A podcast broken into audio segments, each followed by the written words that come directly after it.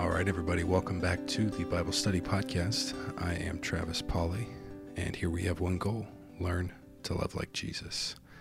Welcome back for the second part of this discussion. Hi, Wes. Hey, Travis. How are you? I'm doing great. How are you? I'm enjoying this conversation. Me too. It's a lot of fun. The first part was good. Yeah, yeah. Gearing we're we're second. we're talking about an article written by Christianity Today, uh, published in May of this year of 2021, and it's proof that political privilege is harmful for Christianity. Hmm. So many P's. Proof that political privilege is harmful for Christianity, and we've been talking about these these sort of paradoxes that that exist in this statistical analysis of of a couple hundred countries that were studied over the course of 10 years to see whether Christianity, and again, we're using Christianity very broadly, Right. whether Christianity was increasing or decreasing, where the population of Christians was that an increasing number, were there more Christians, or was it decreasing and there's less people identifying as Christians in a country?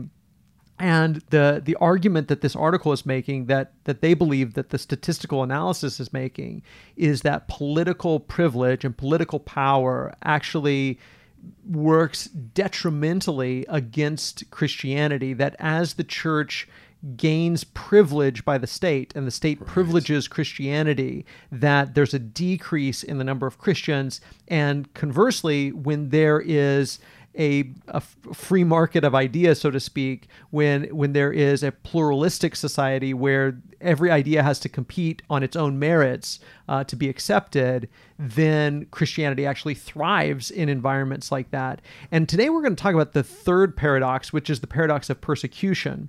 Now, I I think this one is less um, certain.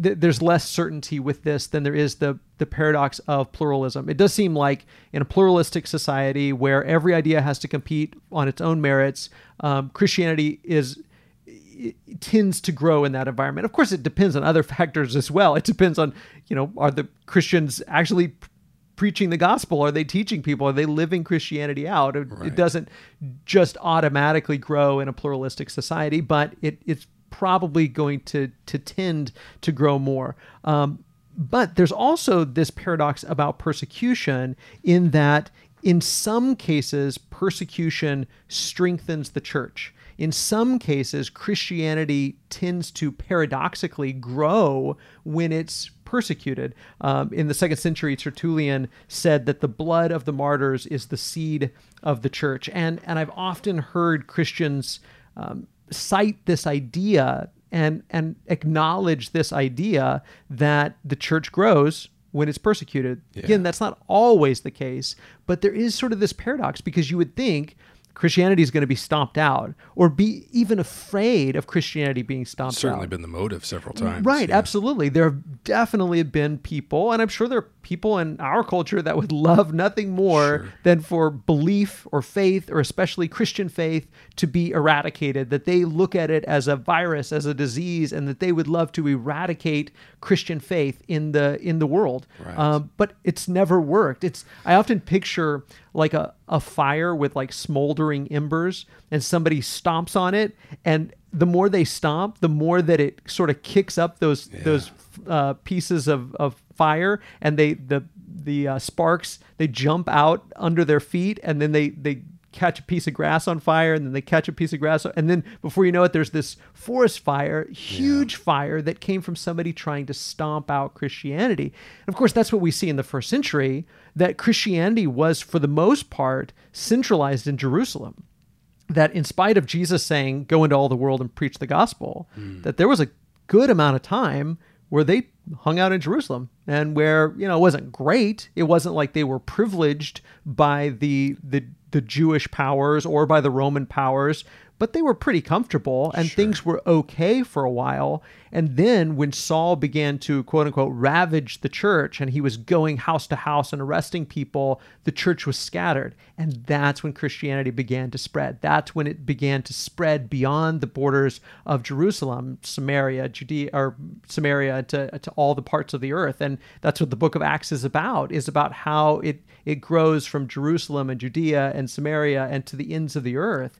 And it happened, it was sparked by the catalyst for it was persecution. Right. And that everywhere it went, it faced persecution. And instead of persecution stopping the growth of the church, it actually sparked the growth of the church. It actually contributed to the spread of mm. Christianity. Now, there have been times where Christians have been persecuted and the church has all but been stomped out in a certain area. Um, but there's a lot of other exceptions or a lot, of other examples where even today Christianity is growing, this spreading like wildfire. If I can continue that metaphor, uh, it's spreading like wildfire in countries where it's illegal to be a Christian. Um, Iran is one example that this article gives.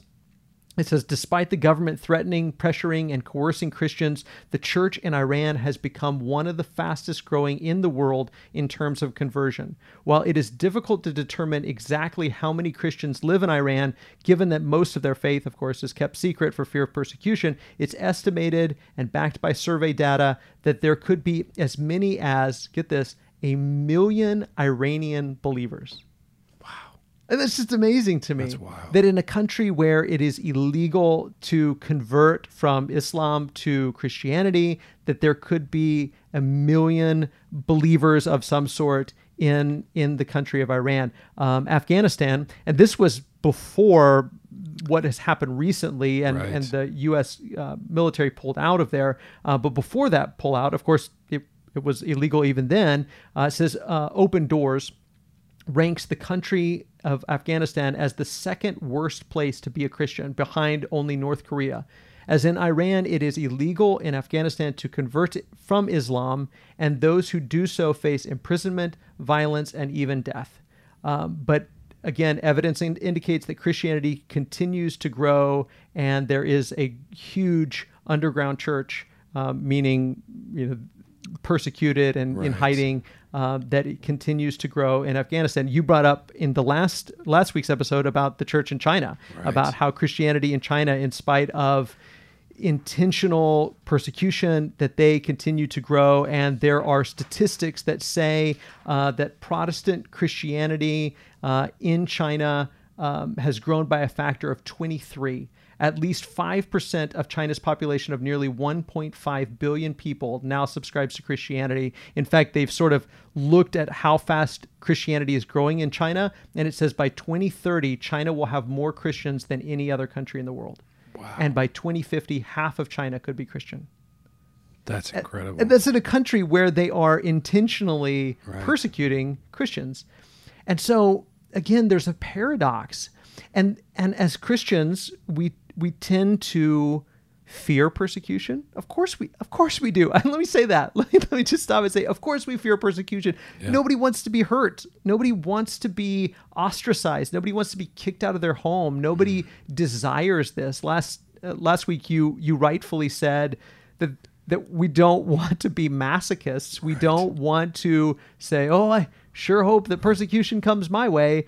Um, we we don't want that at all. Um, but I think we can tend to go to the opposite extreme. If one extreme is, "Please, God, let me be persecuted," if that's one extreme, that Right. I don't know that anybody really falls into that category. They may talk a big game, but when it comes, I, I don't know that they would like it. But the other extreme is fearing persecution and and mm. actively. And again, I, this is where last week's discussion comes in. That we were so afraid of persecution that instead of relying on God to protect us from persecution, or better yet, to get us through persecution, even mm-hmm. when we suffer it, to help us to be faithful through it, instead of relying on God, we rely on the power of the sword. We rely on the power of the state. We say, Rome, please come and save me. Caesar, please come and protect me. Please provide for me. And we shift our allegiance to the state rather than to Jesus uh, for providence, for protection, for providing. And um, and, and I think that it, it's helpful to know that sometimes one of the best things that can ever happen to the church is that it's persecuted. Yeah. Um, and and that's that's a hard thing to even say out loud, but it's it's true. Well, and I think you know, like you said, there's there's kind of there's two ends to that spectrum of, of you know desiring you know public and state and you know uh, support for Christianity, and then the other end of being persecuted. uh, by the public, by the state, uh, for being a Christian. And I think uh, it seems like what we're what we're kind of getting at is that the the challenge is not to you know not to advocate because I think what happens a lot when we end up advocating for the support or Mhm. demanding the support Mm-hmm. Or what I was remembering from I've thought about this a lot in light of cancel culture Mm-hmm. sort of uh, what I think of, and I could be wrong about this, so whatever my two cents is worth. But I, I think about when I was a kid, I would see a lot of like TV shows or a comedian or a movie or something would come out, and you'd see groups of Christians like protesting. or- Right.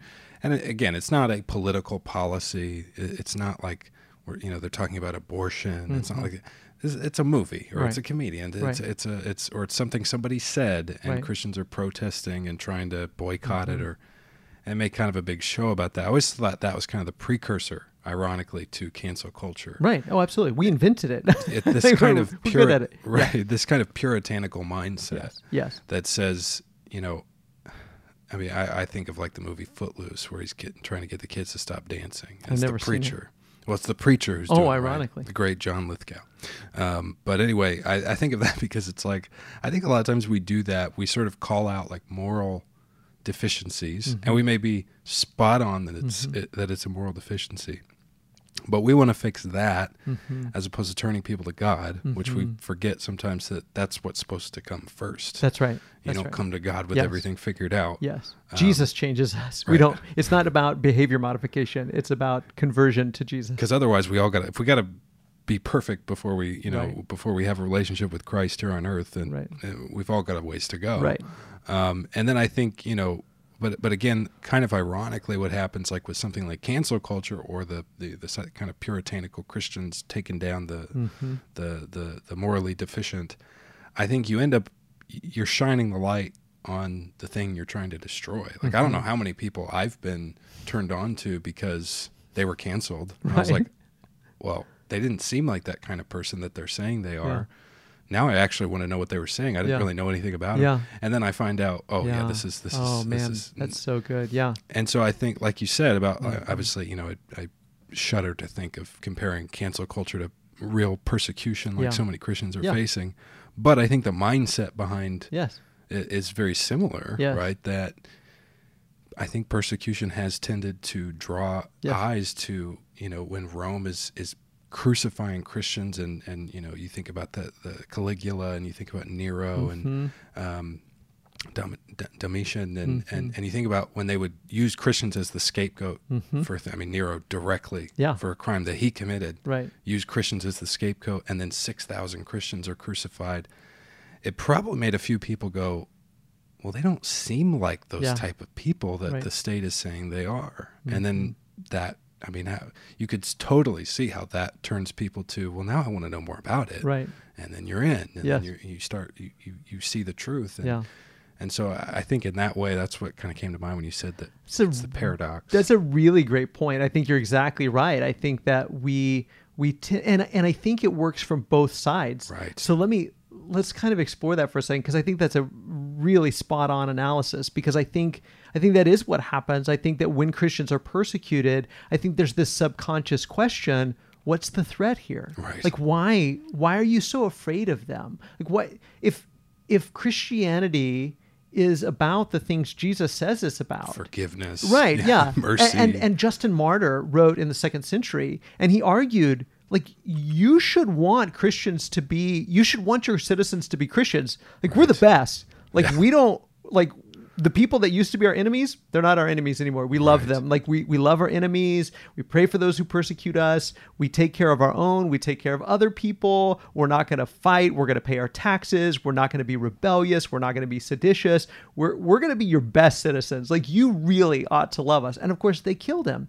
And so th- there's this question like what's the threat here? Mm-hmm. And i mean even even you think all the way back to when jesus is born and you think about herod sending out troops to slaughter an entire village of babies. What's the threat here? Well the threat is that if this is true jesus really is king of the world. This is a big deal. This changes everything.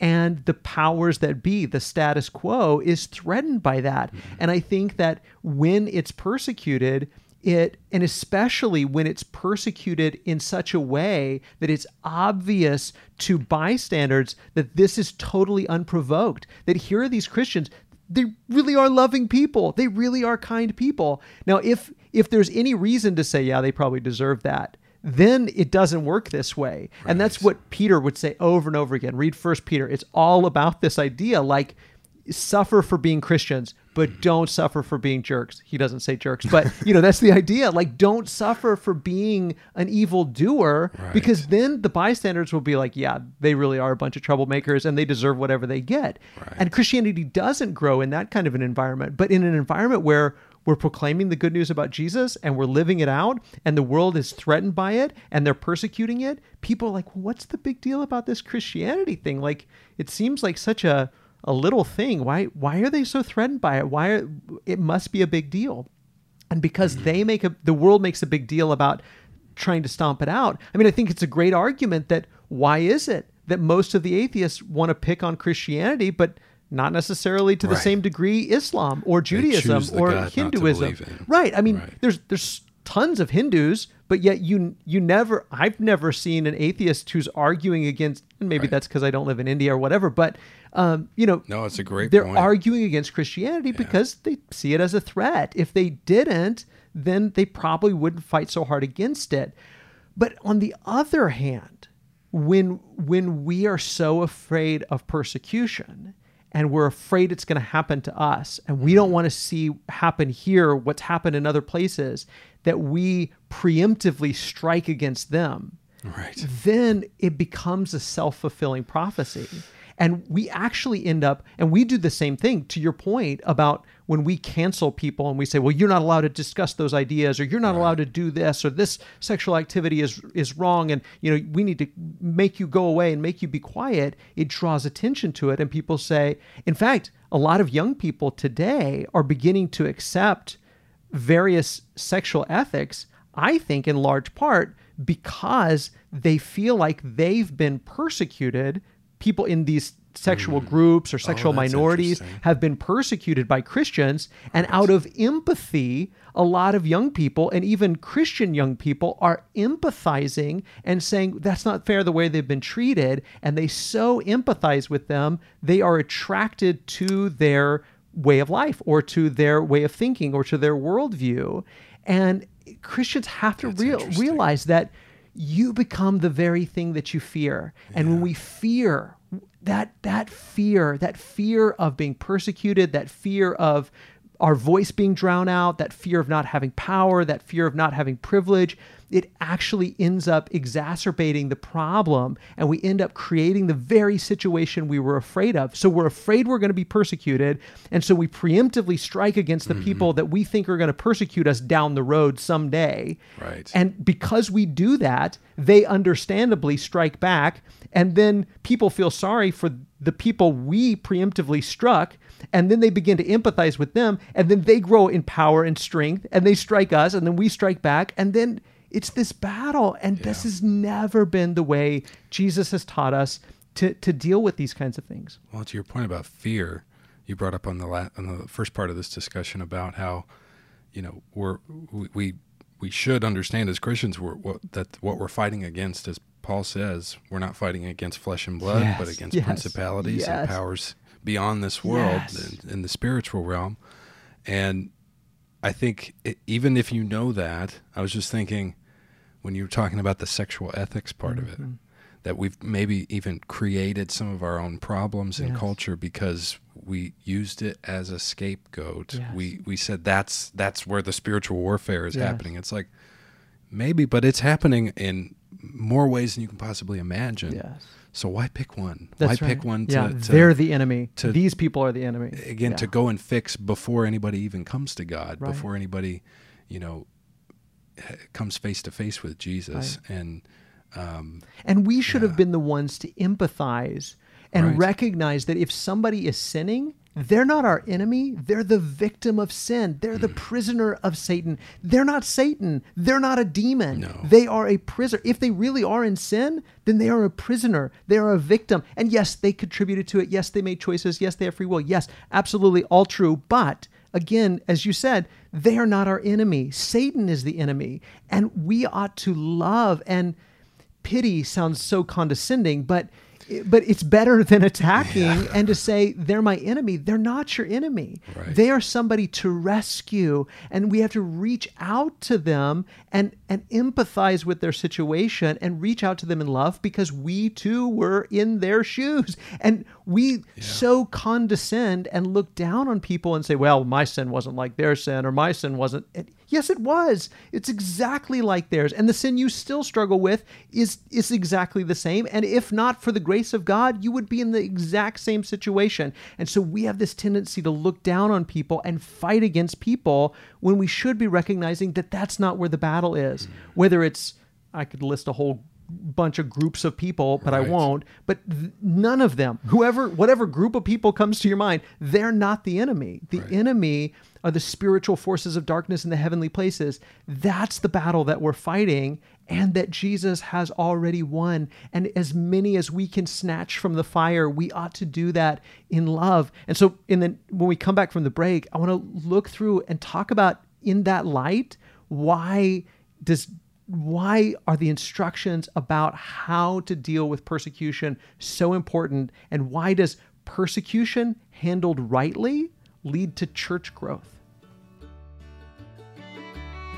I just want to take a short break from our Bible study to tell you that if you are enjoying this discussion, you might also enjoy my book, Beyond the Verse. You can find the audio version of the book at radicallychristian.com slash audible. That's radicallychristian.com slash audible. And if you're not already an Audible subscriber, you can actually get my book for free when you sign up for a free trial. So go to radicallychristian.com slash audible. Now back to the Bible study. Okay, so we were talking about the paradox of persecution and how Christianity sometimes, and I think we always have to attach that caveat, sometimes grows paradoxically in places where the government is trying to stomp it out. Right. And that was true in the first century, it's true in the 21st century, and it has been true in every century that I'm aware of.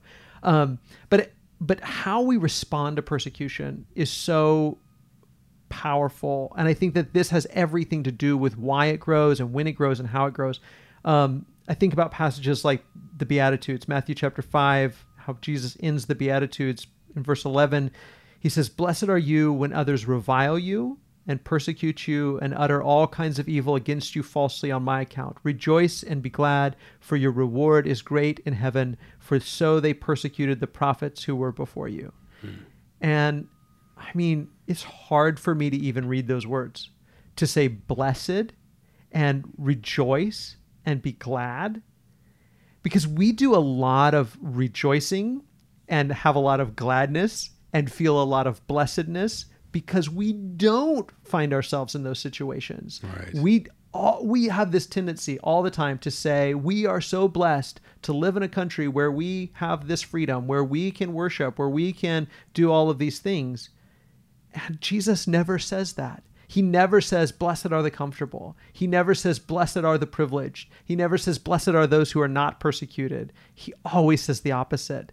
And and so I mean it's just I think we have to wrestle with this and we have to say, number one, this is what Jesus says to our brothers and sisters because we do have however you think about how wi- widely or narrowly you think about Christianity, mm. we have brothers and sisters in Afghanistan. Absolutely. Like we have brothers and sisters in Afghanistan who are being persecuted right now because of Jesus, not persecuted the way we tend to think about persecuted, like my friend won't talk to me anymore because I won't drink with him or whatever. Like that's not really persecution. Persecution right. is being thrown in a hole, being having your hands cut off, being killed because you're a follower of Jesus. Mm-hmm. And we have brothers and sisters right now that are enduring that, and this is what Jesus says to them: Rejoice and be glad, for your reward is great in heaven. For so they persecuted the prophets who were before you.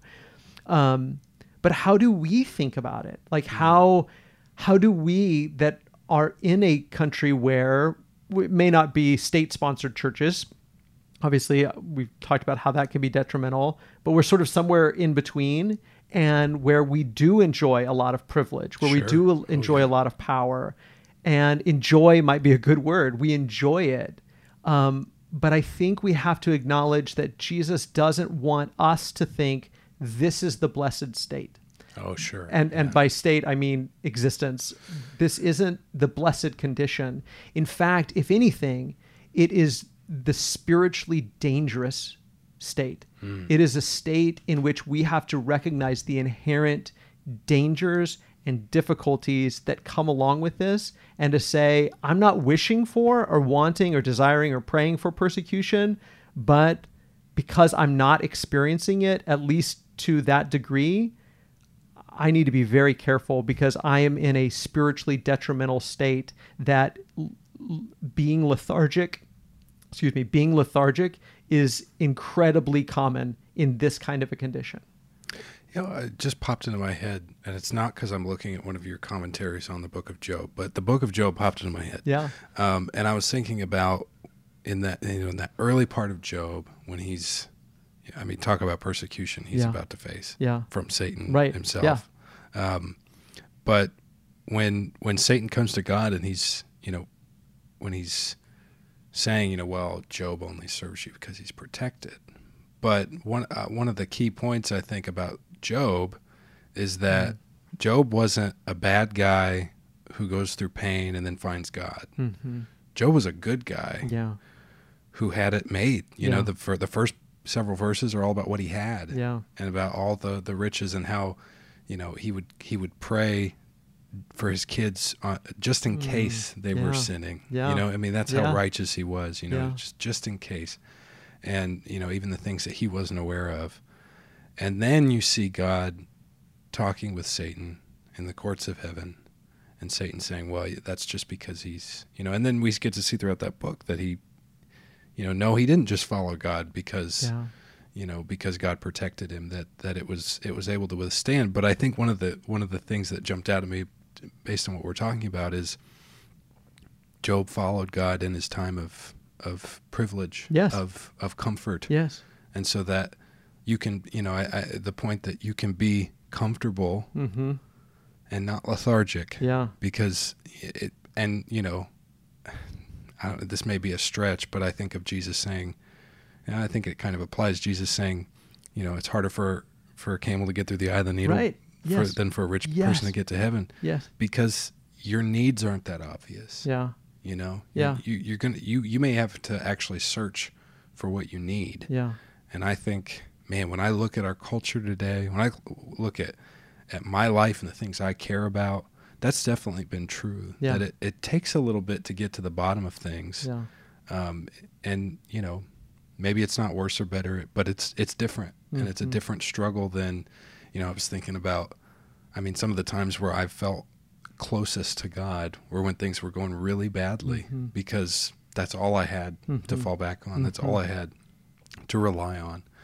And it it can be harder Mhm. when things are going super well Yeah. and you know you have like we've been talking about distractions you have idols that you can Mhm. give your allegiance to that Mhm. aren't god Yeah. uh, with seemingly minimal consequences at least Yeah. in the moment so so many great things. I, I want to spin off of several of the things that you said. So many great points that that Job. th- What's so interesting about the book is that Satan assumes that Job is going to curse God as soon as all of his stuff is gone. right And I think he assumes that because 99.9% of the times he would be right. Right. Like Job was an exception. he'd probably been right about that before Right, Yeah. exactly, because that's that's the way almost everybody is. Almost everybody uses God as a means to an end, and the end is comfort, the end is ease, the end is riches, the end is privilege, the end is all of these things that so many of us desire and chase after and want. And and most people, including Job's friends it seems, used God as a means to an end. And they were religious, mm-hmm. but only because their religiosity tended to pay off that when they did good stuff, good things happened to them. So God wasn't the end that they were seeking. The end was comfort and prestige and power, and they were just using God as a means to the end. God was a hmm. tool that they were using. 99% of the time, that's true. Comfortable, rich people, as soon as their stuff is gone, they're out. And Satan knew that. And God said, that's what makes Job so different. That's what hmm. makes Job the exception rather than the rule. And and then we see Job live through this. And I think Job is a perfect picture of Israel, of how the the remnant of Israel continue to be faithful to God through the midst of their suffering and mm. how it's a picture of of always the faithful, including what Jesus would go through, suffering, even though it was not his fault, and what all of us go through, and that there will come this period of suffering and trial and hardship. And what you do then, it it reveals whether or not what you were doing earlier was real or not. And and so that that time of riches, that time of privilege, that time of comfort, what were you doing then? And are you really seeking God? And it seems like Job, I think it's a great example that you brought up because Job was, he was seeking God. He was relying on God. What an amazing person to rely on God when things are good. He was like, I'm going to make sacrifices for my children just in case maybe one of them might, I don't know, they could, it's possible, mess up and sin against you. And so I'm going to make just to cover my bases. He sought God. He wanted what was best. And he was generous. He was a doer of justice. He was a righteous person. He thought about other people. He cared for his community. So, all of these things were true about Job, not just because he wanted God's protection and God's providence, but because he really loved God and he was Yeah. committed to God, even when those, those privileges weren't there. And so, for us, that means if you're in a season of privilege, and for the last couple hundred years, Christians in the West have had a season of privilege. And do we hold on to that with tenacity and seek that as if that was the end in and of itself? Do we put our hopes? This is what Paul tells Timothy. He was Timothy or Titus. He says, mm-hmm.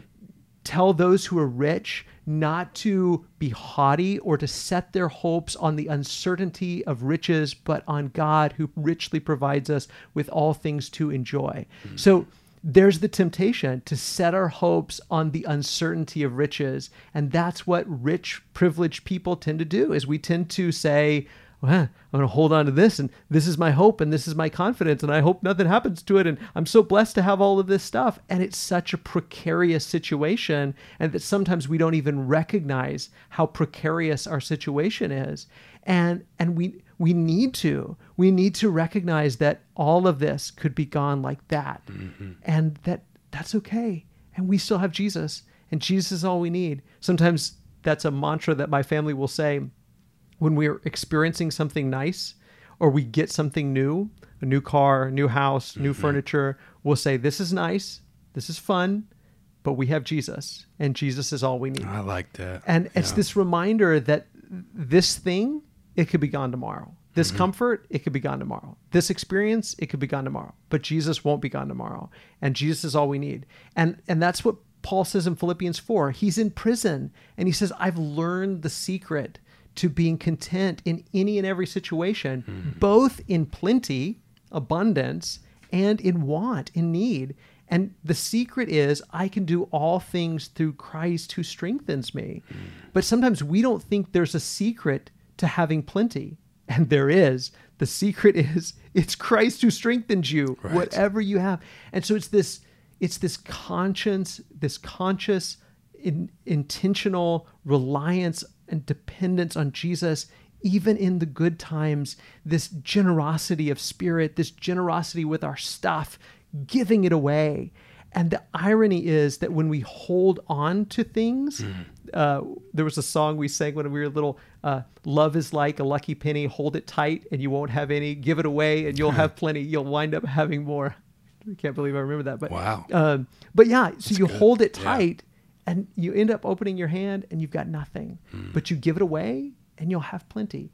Um, and that's the that's that's what it looks like to follow Jesus is the more we hold on to this privilege, the more we hold on to our power, the more we hold on to our comfort, the more of a self-defeating prophecy that we're part of and we end up losing and squandering all of it. But if we focus all of our attention on I'm going to love the Lord my God with all my heart, soul, mind and strength, and I'm going to love my neighbor, including my enemy who might persecute me as myself. I'm going to love my neighbor as myself. Hmm. Then Jesus takes care of us. And Jesus says, Sermon on the Mount, again, he says, don't worry about what you're going to eat or what you're going to wear. Don't worry about these things. The Gentiles seek after these things. Right. Seek first the kingdom of God and his righteousness, and all these things will be added unto you. And so, again, and I've said this so many times over the last year and a half fearing religious persecution is against my religion. Mm-hmm. It is against our religion to fear religious persecution, mm-hmm. to live in fear and anxiety that we are being persecuted or that we will be persecuted. Jesus specifically tells us not to do that. There's a lot right. of stuff that's debatable. That one's not. Right. Like, don't fear. Don't be afraid. Uh, First Peter, again, I love First Peter because it's all about this subject. He's writing to Christians. They're not dying for their faith, but they're sure having a hard time. They're suffering. And he says, this is 1 Peter chapter 4 and verse 12. Beloved, don't be surprised at the fiery trial when it comes upon you to test you, as though something strange were happening to you, but rejoice insofar as you share Christ's sufferings, that you may also rejoice and be glad when his glory is revealed. If you're insulted for the name of Christ, you're blessed because the Spirit of glory and of God rests upon you. But let none of you suffer as a murderer or a thief or an evildoer or as a meddler. Yet if anyone suffers as a Christian, let him not be ashamed, but let him glorify God in that name. For it is it is time for judgment to begin at the household of God. And if it begins with us, what will be the outcome for those who do not obey the gospel of God? And if the righteous is scarcely saved, what will become of the ungodly and the sinner? In other words, God God's going to take care of it. Yeah. He's going to take care of you and he's going to take care of them. He's he's going to take care of the evildoer. He says therefore, verse 19, let those who suffer according to God's will entrust their souls to a faithful creator while doing good. and that's it. That's it. Entrust your soul to a faithful creator while doing good.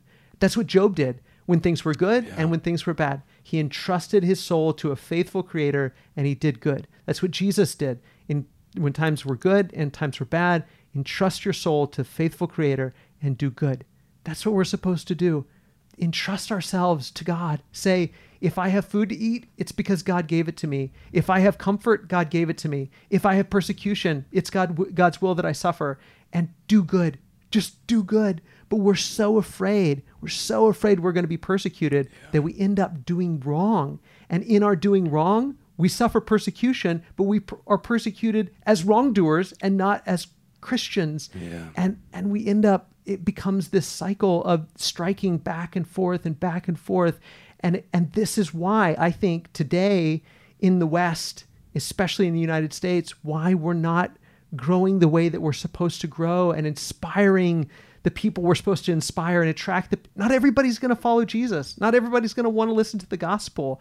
But the only way they are going to listen to the true gospel of Jesus is if we proclaim it and we live it. And this is hmm. what it looks like to live it, to rejoice when someone when we suffer for the name and to do good even when it means suffering for it.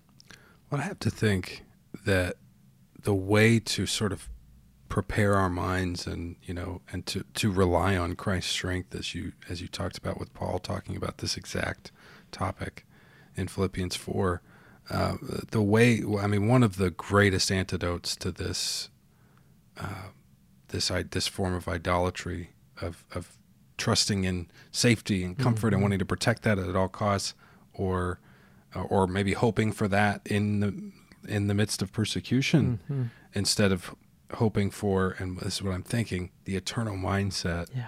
Because whether things are going well or whether things are going poorly, the point is that God's going to set it all right. That's right. That this is not the end. Yes. That it's not just some futile, you know, you know, like I, I, now I can't remember who says it, but in the New Testament it talks about if this isn't true, then we're to be pitied above everybody. Yes. First Corinthians fifteen. Right. Yes. yes. But if it is, then, yeah. then you don't have to worry. Yeah. You're released yeah. from having to worry about every little thing that goes wrong or goes right. Yes. I never thought when you talked about Jesus and, and uh, what he says in Sermon on the Mount, Matthew 6, about don't worry about what you're going to wear or mm-hmm. what you're mm-hmm. going to eat. I never thought about how I, have thought about that in times where I was worried, mm-hmm. but I've never thought of like, because, like I don't know where my next meal is coming from or yeah. something like that. Yeah. I've never thought about it as, well, don't worry about it when you have abundance. Yes. Don't worry about because, I mean, that again, what we've been talking about, the distractions that we have in a in a in a place of comfort Yes. is you can spend a lot of time planning your day, Yes. investing your time and your resources into things that you know maybe once in a while it's good, Mhm. but on a daily basis Mhm. it can consume you and it can you know yeah, I heard somebody say you know it's not it's not so clear that your possessions that you own your possessions or if they own you That's right. you know because they demand your time Yes. and what are they ultimately what are they demanding your time away from Yeah. from Christ Yeah. from growing closer and from having this eternal mindset which again Mm-hmm. I have to think that is Mhm. at least the start Mhm. to prepping ourselves for whether I'm whether I'm comfortable and safe or whether Mhm. I'm persecuted Mhm. and uncomfortable, Yeah. then I'm going to trust in, in Yeah. God. I, I love that you brought that up because that's exactly right. When, when we listen to what Peter says to these Christians that are suffering, he, he doesn't say, rejoice insofar as you share Christ's suffering, that you may also rejoice and be glad when the suffering ends. Right. He says that you may rejoice and be glad when his glory is revealed. That's Mm. Yeah, the so- hope. it's so different. That's it is so different, Yeah. and that's what you know. We tend to when we think about persecution and we think about the persecuted church, we tend to pray for the end of persecution. Mm-hmm. Like, please help, you know, troops to come in and stop the persecution, or please help the right government to come into place so that the persecution is stopped, or please help this to happen. Some some answer to stop the persecution.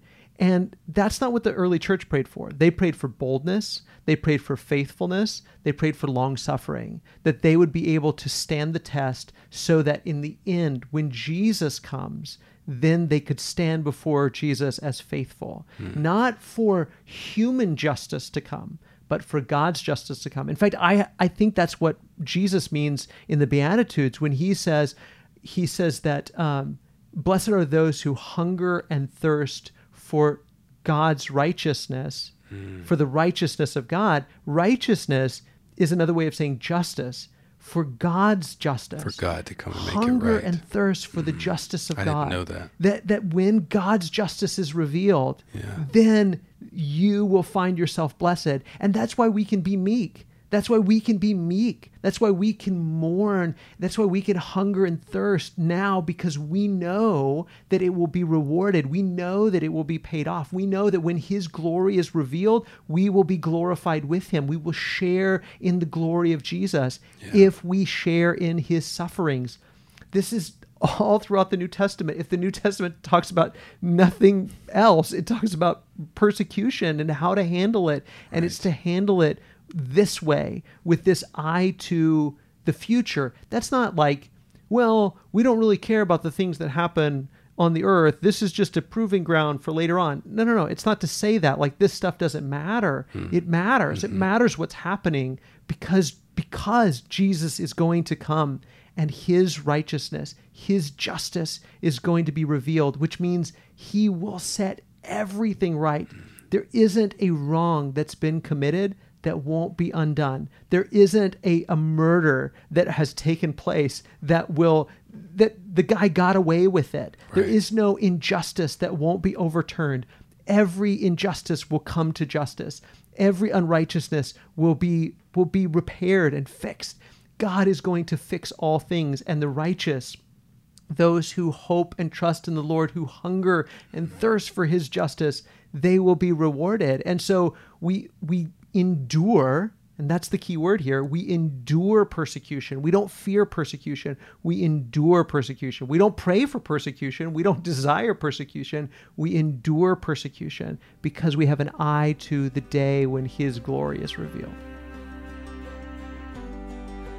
Thank you so much for being part of the Radically Christian Bible Study podcast today. We hope that you've enjoyed this episode. I want to give a special thanks to Travis Pauly and to our McDermott Road church family for making this podcast possible. As always, we love you, God loves you, and we hope that you have a wonderful day.